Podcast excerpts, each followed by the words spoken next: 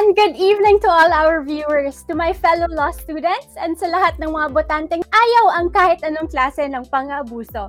I am Meg Bonsalido, fourth year Ateneo Law student, live here from the city of Las Piñas, one of your hosts tonight. Good evening, Meg, and good evening to everyone, lalong-lalo na sa kapwa ko mga advocates na naniniwala na dapat mapanagot ang mga election law violators. I am Attorney Kenji Yaman from Quezon City and also one of your hosts tonight. And we welcome you to the 21st episode of the Ang Show na Walang Title pero Satin ang Eleksyon. So you might be wondering, bakit satin ang election? Satin actually stands for safe, accountable, transparent, and inclusive elections that inspires national confidence. And sobrang bagay because with this, we are claiming the elections dahil sa atin ang elections. Bakit nga din ba ang show na walang title, ang title ng show natin? Ito na. Gagalingan ko dahil third delivery na ng line na to.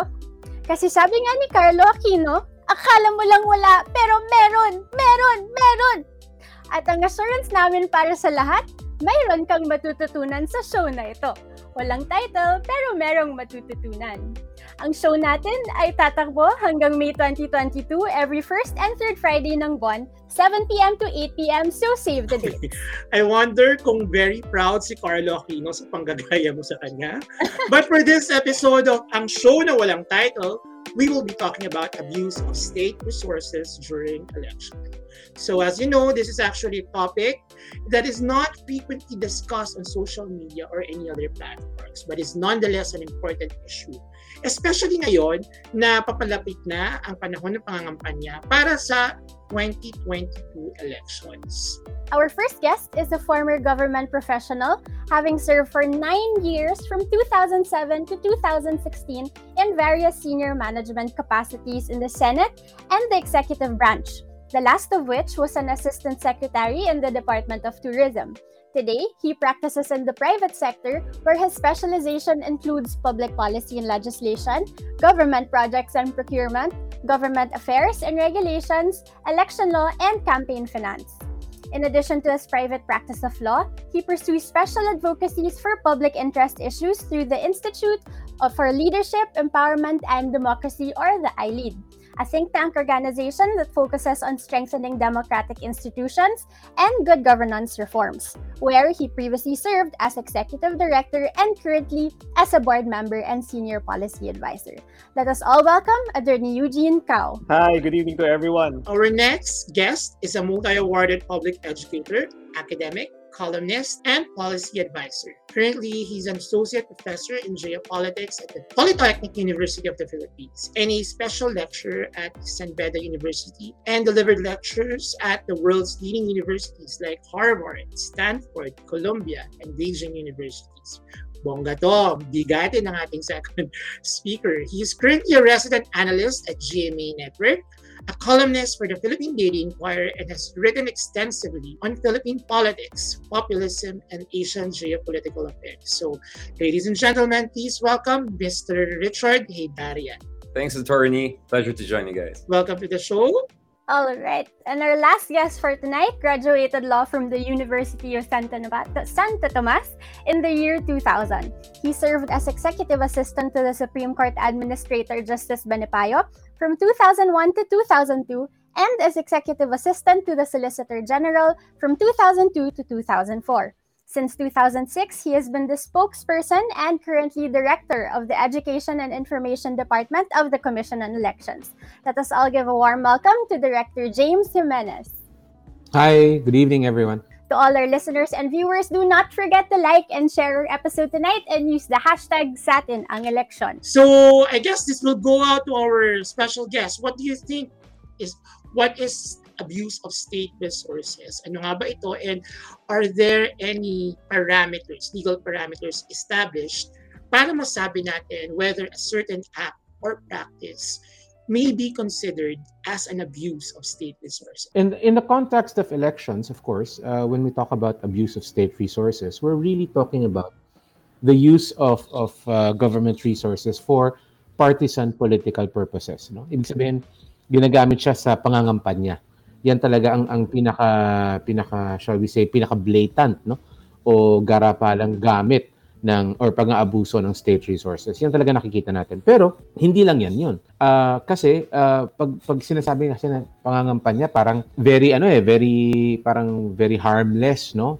Uh, alam mo merong merong danyos kasi nga ginagamit yung state resources pero for the ordinary people parang wala lang yan. But in reality when we talk about uh, abuse of state resources you're also talking about the abuse of uh, the the power of state in general in order to influence the outcome of elections. So halimbawa Nandiyan yung uh, pap, uh, pipilitin na palitan ang venue ng counting or canvassing. No? Nangyayari yan. Kung saan uh, gagamitin lahat ng uh, legal resources ng, ng Estado para makuha yung ganyang klaseng outcome. So marami, maraming muka ang abuse of, of state resources. It can go from the very obvious, yung, yung paggagamit ng property ng, ano, ng gobyerno para sa pangangampanya, to things that are normally not seen by the public at large. Yeah, uh, just to add to what Director Jimenez said, that's, that's very correct. Whenever we talk about abuse of state resources, these are the use of public funds. Pera ng bayan ginagamit sa pangangampanya ng mga kandidato.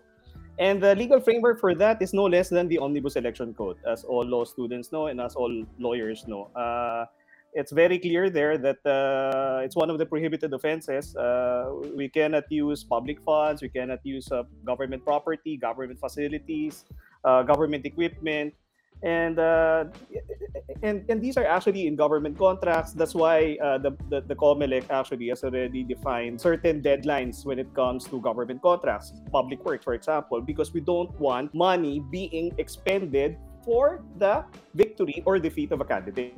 And again, that's all part of the Omnibus Election Code. And later, uh, uh sa pagpapatuloy ng ating diskusyon siguro, makikita natin yung mga problema, ano yung mga gray areas, alin yung mga kalituhan pagdating sa paglabag ba to ng state resources or not. Uh, and and and I guess that's the that's a problem. That's why hindi masyado na pag-uusapan, hindi masyadong naliliwanagan yung mga tao natin. But uh, ang punot dulo niyan, if it is public funds, pera ng bayan, taxpayers' money, ginagamit sa pangangampanya, then labag siya sa ating batas. Ako, dagdag ko lang ah, sorry, I just have to say also, kapag ninakaw din sa kaba ng bayan tapos gagamitin sa pangangampanya, yun, abuse of state resources din yun. This issue, uh, as you know, there was a democracy or summit for democracy uh, the other week sa America. At yung malaking issue dyan is who qualifies as a democracy. So malaking, it, it became a controversy that many countries were not invited, even though these countries actually held regular elections. So let's talk about Thailand. Uh, let's talk about Singapore, for instance. And this is where napakamahalagang itong issue ng state resources. Because what makes minimal procedural democracy, yung minimum threshold, because if everyone is democratic a la China style, then no one is democratic, right? You have to have minimum standards. And the minimum procedural standard for you to qualify as a democracy is of fair, competitive, and popular elections. And constitute the very concept of fair and competitive is that the opposition has to have a fair chance of winning and there's no structural disadvantage for them. Because we have many of our neighbors singapore for instance no offense to them they have had elections forever right? But there's always one party that comes on top right?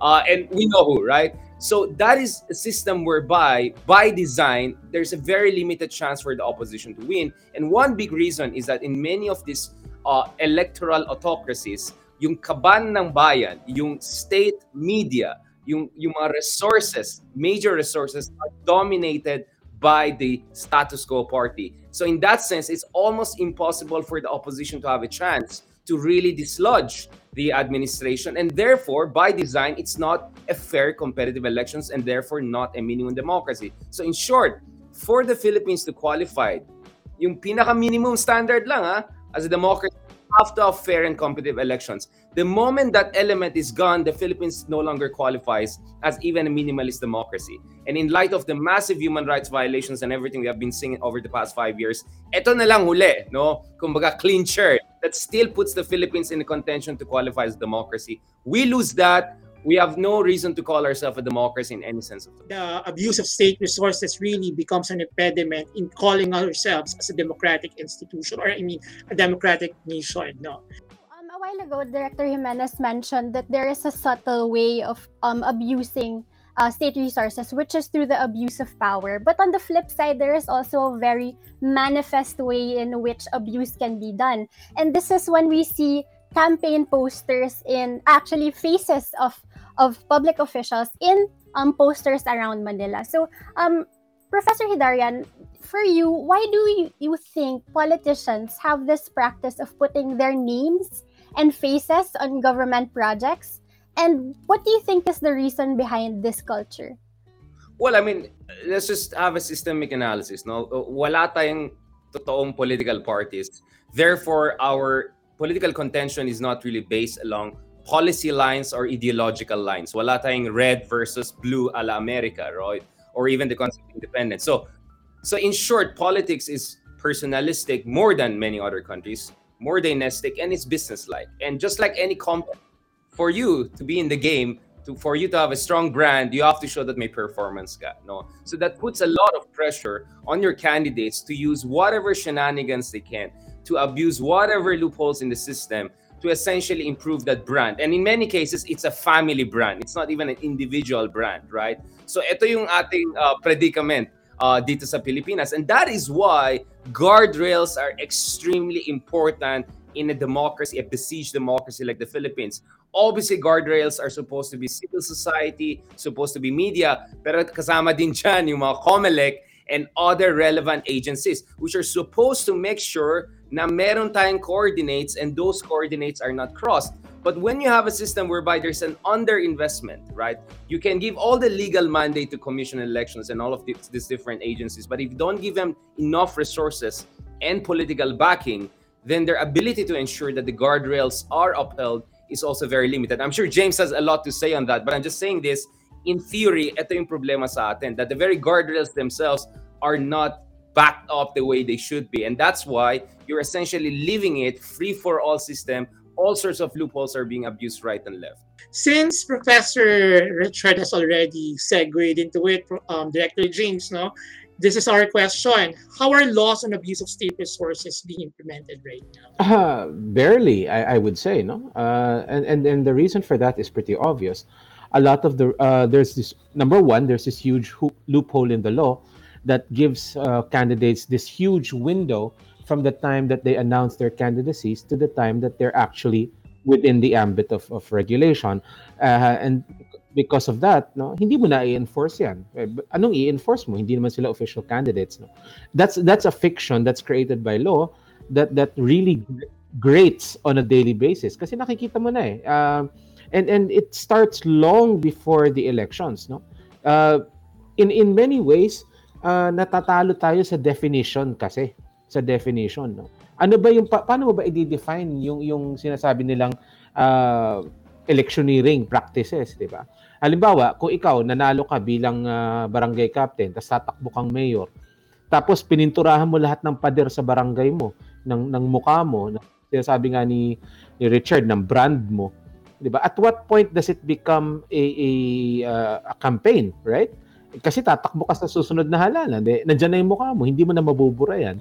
Or kung buburahin mo man yan, ang laki-laking issue. So, uh, yan, yan yung mga challenges sa atin ngayon. So, panguna, unang-una, yung uh, yung timing, you know, yung timing, may malaking loophole from the time they file their candidacies to when they're actually uh, within the ambit of regulation. And pangalawa, again, it's a question of definition, no? Hindi maganda yung yung definitions natin. So sobrang sobrang ano eh, sobrang pie in the sky yung ating definitions. Napaka-ideal. Pero hindi natin nakikita na ang daming pwedeng gawin para mapaikutan yung mga definitions na yun. Lalo na ngayon na may mga desisyon na nirelease ng Supreme Court na sa, t- sa tingin nyo ba ay mas nakakadagdag para mas maging mahirap i-implement ang election law rules? Like for example, the posting could be freedom of expression, right? Yeah, yeah. Yung, yung Archdiocese of Bacolod, for example. Ngayon pa lang, ginagamit na siyang abuso ng maraming tao. Imbis na maglagay sila ng poster ng kandidato, magagawa sila ng advokasya kuno. Tapos, uh, ipapaskill nila, palakihan sila ngayon kasi advokasya naman yan. And they can point to an actual Supreme Court decision to, to support them. No? Eh, it makes things a lot harder. Pinabigat ng Supreme Court ang trabaho ng COMELEC. Ganun po ba? no, I'm just saying. No, Pretty much. No, no, no. I think I think that's I think that's fair criticism. No, I mean, if, if the Supreme Court can't take criticism, it can go scratch itself. But uh, the point is, the point is, um, instead of as as uh, in in Richard's words, Mhm. instead of protecting the guardrails, Mhm. uh, it seems that that people are too busy finding ways around the guardrails, right? Uh, Mm. And and that's that's really that's that's cumulative, no? It's not just politicians doing it. Even the Supreme Court, in its in its desire to be, I don't know, to be something, uh, has ended up actually making things a lot harder for for enforcement. Siguro hingin natin yung reaksyon ni Attorney Eugene na nagtuturo ng case law sa mga estudyante niya. ano, ano, ibanggitin na natin kung ano yung kasong yun. Uh, this is very doctrinal already. That's Peñera v. Comelec. But of course, uh, just to add to what Director Jimenez said, in Peñera v. Comelec, sinabi lang naman ng Korte Suprema na nasa Kongreso yan. Yes. That's why Director Jimenez, Director Jimenez is very correct. It depends on the definition, the statutory definition provided by Congress. Mhm. Uh, unfortunately, in RA 9369, the Automated Elections Act, nakalagay doon, you can only be a candidate at the start of the campaign period. In fact, uh, for purposes of the candidate, uh, he or she cannot even commit any of these election offenses until the start of the campaign period. And that is a very huge gap in, in terms of the implementation. And according to the Supreme Court, that was uh, mentioned in uh, Peñera v. Comelec, it's for purposes of ballot printing, administrative. That's why there is that gap. That's why they can only be candid- considered as candidate at the start of campaign period. And dagdag ko lang dun sa sinabi ni Director Jimenez, yung de- I think one problem also with abuse of state resources is with, eh, to my mind, uh, with all due respect, tabi-tabi po, uh, bato-bato sa langit, elective officials also. That's when the problem Mhm. becomes real because elective officials, once they have filed their COC, Certificate of Candidacy, they're not being resigned, unlike appointive officials. So there's that problem Mhm. now where while the campaign period is happening, while the campaign election is happening, they are using probably state resources as well. Office resources, personal resources, government equipment, government facilities. So I, I, I think again it goes to the very problem with the definition as well. And and I think that has to be corrected. And hopefully one day Congress will correct that. And sorry, last on, on, on what uh, Richard also mentioned earlier, uh, I, I completely agree. Uh, the guardrails, uh, it's, it's it's it's very much uh, circumvented now. Uh, I think the problem with EPAL, kung yun yung tinitikoy mo, Meg, uh, is because madalas kasi sinisingil din yung mga kandidato, eh, yung mga politiko natin. Madalas sinisingil din ng mga Mhm. tao, ano bang ginawa nito ni Mayor ganyan? Ano bang ginawa ni Governor ganyan? Correct. Kaya napipilitan din sila na ibalandra yung mga pangalan nila. And I think the, the, the probable probable solution there is uh, you know just just impose content neutral regulation. Uh, yaman din lang mga mga tao. This is an unpopular opinion as I mentioned before. Yaman din lang at mga tao sinisingil yung mga politiko nila, yung mga leader nila, kung ano yung nagawa nila. Might as well probably allow it, uh, regulate the manner, the size. Actually, magandang pag-usapan na- natin ng mas na malalim already mamaya. Yung but, parang uh, tension, Again, tension there has to be that matching. Yun, yung parang government use of state resources versus the need for uh, public officials to prove that they are doing something. Na ito, ginawa ko to para, di ba? Accountability. kumbaga. You mentioned earlier about, for example, yung problema sa elected officials and I wanted to use that as a plat as a springboard, di ba? To to my next question. Kasi kanina sabi mo, yung mga elected officials, kung ginagamit, um, hindi sila ipso facto resign unlike the appointed officials. So, nagagamit yung resources. But I also think kahit hindi sila gumagamit ng resources, eh, the fact that, for example, nakikita natin may mga elected officials na umiikot and wala sila sa trabaho nila. Hindi ba yung sayang yung sweldo ng bayan, di ba? So, I think it shows the parang um, isa siyang problema pero hindi masyadong nakikita at na-overlook. Ano sa tingin niyo? Parang kulang lang ba talaga sa awareness ang mga tao or dead ma lang talaga? Parang alam naman nila pero wag na, okay na yan. And um, kung kulang lang sa awareness, how do you think can voters be made more of, more aware of this problem? And how do you think, siguro ito para kay Director James, no? Paano ba ito may i-report? 'di ba? Paano ba natin? So, pero siguro bago tayo dumating sa pinakahuling question na 'yon, yung mga nauna ko munang question, Attorney Eugene, Professor Richard, what do you think? You could you could please go if you need.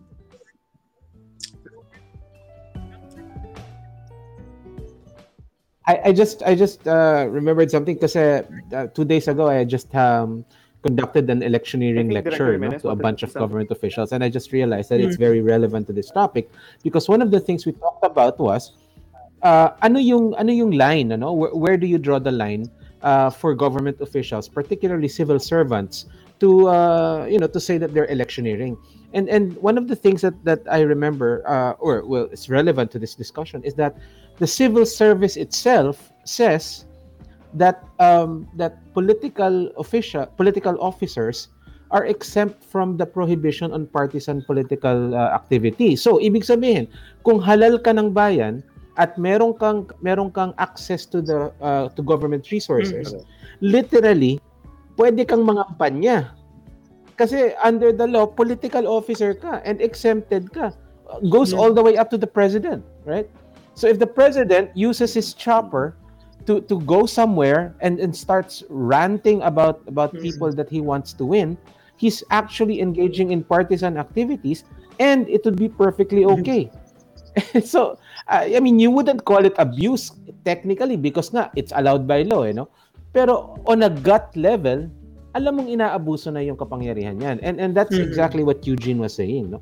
Uh, one of the one of the problems is that uh, when when an incumbent is running for office, he actually stays incumbent. And and the fact that he is incumbent means he has access to everything, access to money, access to to personnel, access to opportunities, right? Kaya nga yung mga natin, kaya nga yung itong itong lekat na substitution na to eh. Ginagamit 'yan ng mga taong appointed na ayaw bumitaw sa pwesto. So until the very last minute, hawak nila yung pwesto nila, pwede sila mag-ikot-ikot. Alam niyo ba dati, nagkaroon ng ruling ng Supreme Court, ah, sabi niya, ah, appointed officials are not deemed resigned Mm. upon filing their COCs. Aba, na, nag na, nag ano, nag-celebrate ang mga appointed officials, pati ako. Bumalik ako ng Comelec office para mag-file ng aking COC. Mabuti na lang binatukan ako ng executive director namin. Because I wanted to this I wanted I wanted to to to um to to demonstrate the absurdity of that Hmm. sort of thinking, 'di ba? Trying to bend over backwards to accommodate uh, the political order. Sabi ng Supreme Court, okay lang kahit appointed ka, pwede kang tumakbo for office, hindi ka matatanggal. Kalukuhan 'yun. Eh 'di ba? Ako I was traveling all over the country on on Comelec's dime. Tapos sabihin mo pwede ako mangampanya kasi nga appointed official ako. Mabuti na lang ni-reverse ng Mhm. Supreme Court within days. No, na-realize nila kung gaano kung gaano ka mali yung yung ruling na 'yon. But there's a lot more in our system of laws na katulad niyan, no? And and hindi mawawala 'yan hangga't hindi hindi tayo magrebisita ng mga batas at mga guidelines natin Mm. with a critical eye. Actually, dati kasi parang sa appointed officials lang yung pag-iikot eh, 'di ba? Para pag local go, hindi nag-apply sa ilang elective officials kasi kunyari LGU ka, you're supposed to just stay stay put where you are elected. But now, we see mayors going around the countries. the country. So, Wala nang right. wala, wala nang borders ngayon eh. I mean, definitely that conversation is really enlightening, especially, I mean, this is what you can call supply side discussion, right? We're looking about, we're looking at laws, right? We're looking what on earth we can do, whether inside government, outside government, parang design, no, ng legal uh, architecture ay tama. But yung dapat tignan din natin yung demand side, which is the role of norms, role of expectation on the part of the people. At yun ang masyado hindi natin Right. pinag-usapan. I think you, uh, because, you know, laws will always be just as effective as the norms that Mhm. back them up. Once the informal laws and norms are not backing them up, then dyan ka magkakaroon ng problema, right? I mean, going back to Aristotle, he said, the law should adjust to the constitution, not the other way around. By constitution, he meant the people, the constituency, mm. right? I think that logic is very applicable to this of Pilipinas. You know, we had a lot of brilliant geniuses who came up with this, all of these brilliant ideas on the our legal architecture without much attention to the realities on the ground and ensuring that the norms will catch up, reinforce it, and not undermine it. So I think, for instance, this is where the role of civil society, educators, you know, proactive, a la public intellectual people like James uh, comes in the picture because we have to really make the EPALs pay a price for it. At the same time, we have to also make sure that we promote alternative and new progressive norms that are being introduced. For instance, uh, si Secretary Blinken ng US, he gave a speech in Jakarta a Mm. few days ago. He mentioned by no, see Mayor uh, Vico Soto, no, as one of the kind of like a you know trailblazers kung saan for instance government contracts can be put online and essentially in a transparent way no? So yung participatory budgeting for instance is a new norm that has been introduced in a lot of places why not gawin natin yan? Why not for instance yung mga achievements sa mga officials kaysa ipilit nila ilagay kung saan saan sa biscuit sa tabi ng tricycle kung saan saan you know there should be a kind of repository whereby people will go there assess it on their own and that is where you have to push people not to be lazy. And the problem with us is we're so lazy. We just say wala naman nangyari Eh, kasi hindi ka nagre-research Right. di ba? Tapos sasabihin nila analysis paralysis. Eh yun ang malaking problema natin. That's, then we do our best and makikinig sila sa vloggers yung marites colleagues problema po yan di ba so we have to put responsibility and accountability on the part of the people and create the right norms. I never lost faith in our people. It's just that we have to push lang. We have to engage and also look at the demand side, norm building, norm entrepreneurship. Yan ang mga dapat natin gawin. Ah, at least maganda naman, medyo maka- makapal yung mukha natin yung iba sa atin. So we try to go on the ground and make these engagements. But we need Actually, more of that. magandang totoo yan, no, na parang isa yun sa mga nakaligtaan natin or masyado rin natin na na-overlook kahit sa diskusyong ito. But I would want to hear the uh, opinion of Attorney Eugene here as someone who has headed a policy organization before. Attorney Eugene, anong, uh, ano naman ang masasabi mo sa nabanggit na opinion ni Professor Richard? Ah, I completely agree. I think yun yung problema nga natin on the demand side. Eh. Um, I, I, I, I, I, I, I couldn't add anything more to that. Uh, we, we still we just have to keep on having faith in our people. At the end of the day, we just need to continue guiding them, uh, making sure that they do their uh, duties also as citizens. Mhm. Uh, sorry, I just need to mention also yung sinasabi ni ano ni Director Jimenez kanina. lum- Lumalabas lang yung ano. Uh, to, sa mga mag-aaral ng batas, yan po yung Quinto v. Comelec. Yung unang kaso, the, the first decision, Mm. sinabi ng Supreme Court, it's violative of the Equal Protection Clause and render that provision Oo. unconstitutional. But in the motion for reconsideration, uh, the Supreme Court declared in that same Quinto v. Comelec that, yes, uh, hindi pwede. They're deemed ipso facto resigned. Uh, it's, it's, it's actually the legislative wisdom already that uh, elective officials are not similarly situated. So they actually reaffirmed the Farinas v. Executive Secretary on that one. So, but yeah. Pero oo nga, Director James, it's it's a it's a it's a tricky, it's a I'm- very tricky proposition. Diyan na abuso, diyan na abuso, unfortunately. Yeah. All right. Muntik na ako ano, kandidato. Meg, Meg! Meg, may tanong daw. May tanong from Attorney Monsod. Yeah. Yes, wait tanong po. Yes, from bigatin question for bigatin guests. What what has COMELEC done about the abuse or misuse of government resources in the past three years? Is there any advocacy for anti-dynasty law and any amendments to the party list law? Okay. Ah, dati kong boss yan. Eh, Yes, sir. actually. Mhm. Uh, although hindi, hindi kami nagpang-abot, no? Uh, amendments to the party list law, not from the COMELEC, wala. Is there any advocacy for anti-dynasty law? Well, we we did implement the anti-dynasty provisions of the Sangguniang Kabataan uh, elections, no? Uh, pero yun lang kasi ang nasa batas. no? Yun lang ang anti-dynasty provision sa lahat ng batas ng election. Sa SK pa sinimulan. Uh, but yes, we did enforce that. Number three, uh, what has the COMELEC done about abuse and misuse of government resources? Not not enough, I think, no, not not nearly enough. Uh, and and one of the biggest problems there is that COMELEC doesn't really initiate uh, complaints like this. Kailangan may mag-complain. Eh wala namang nagko-complain. So uh, not enough. And unfortunately, nakatali din kasi yung kamay ng COMELEC eh. Depende rin kasi sa mga Right. batas din natin. So, Yeah, guardrails, diba? That's what I always say. Very important in guardrails. Yeah. Tama, guardrails. We have one last question na lang. What is the difference between campaigning and rendering public service during campaign period for incumbent public officials? So I think it's a nice cap to our discussion. I think medyo related to sa sinabi kanina ni Attorney Eugene. I think clarification to ng sinabi mo.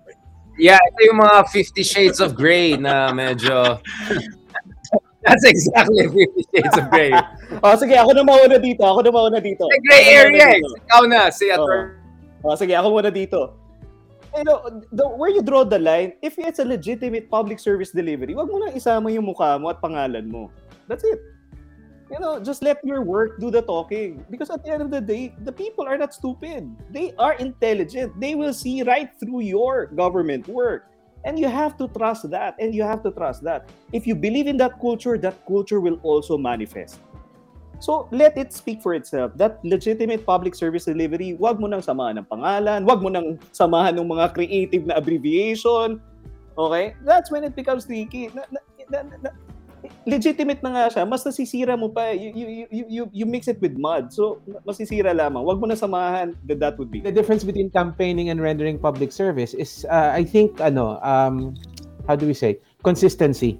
Ang problema kasi, if you've been serving the public in a particular way, ituloy-tuloy mo yan, okay lang siguro yan. Kasi matagal mo nang ginagawa eh, di ba? Sinimulan mo siya bago ka pa nangangampanya, then that should be fine. What what's what what really mainit sa mata, no? What's what's really um what's what really calls attention is when you do something extraordinary uh, right about the start of the campaign period, right? Uh, biglang um, biglang all of a sudden nag, naglilinis ka ng kalye mo, 'di ba? Or nag, nagwawalis ka bigla sa labas ng bahay ng constituents mo, hindi yan public service. Hello. 'Di ba? Nangangampanya ka na yan. Pero if you've been doing that from the very beginning of time, eh, wala namang magsasabing nangangampanya ka. Gawain mo na yan eh. Ganyan din kasi yung rule natin sa pamimigay, no? Ah, pamimigay ng ng pera. Uh, when when when there is a government program that that provides support, let's say for scholars, you don't expect them to stop the scholarship just because it's campaign season. Tuloy-tuloy lang yan. Pero nasimula na yan beforehand. Again, right? Sometimes even before your term pa nga. Right? So it's consistency, I think. That's one of the key factors that you want to consider. And also, yung absence ng muka. Kasi pag may muka, talagang ano na eh, pangit na eh, nagiging ano eh. Nagi- nagiging nagiging kampanya by default, diba? So, Nilalagyan lang daw nila ng mukha ang batas. I mean, for me, I mean, name and shame, di ba? Name, name and shame. Like, put a before filing of his COC, after filing of COC. Biglang bongga. Di ba? Ang ganda ng boulevard. eh, anong ginagawa mo all these years? Ngayon mo lang gagawin, di ba? So actually, it could backfire. So I think the citizens have to use this to actually punish. Ito yung mga umeepal, Mhm. di ba? That, that absolutely tama si James. Eh. Kasi kung, Mhm. yun nga eh, we have to have faith also in the voters. Kung talaga naman mahusay ka, magaling ka, huwag mo ipilit, di ba? I mean, the same law applies to every important endeavor in your life, right? Kung pinipilit mo, lalong magba-backfire yan and you have to co- confidence other people to see you for really your competence and all. And name and shame. Let's name and shame this kind of people, yeah. Before, after. Before COC, after COC. Mga. Okay po. So that brings to a close our program. Thank you very much, Director Jimenez, Professor Hidarian, and Attorney Cao. We enjoyed so much and learned so much. Uh, more importantly, sana madami din na take away ang ating mga viewers. I bet they enjoyed so much as well. Mabilis lang, ah, huwag po natin husgahan ang mga botante natin.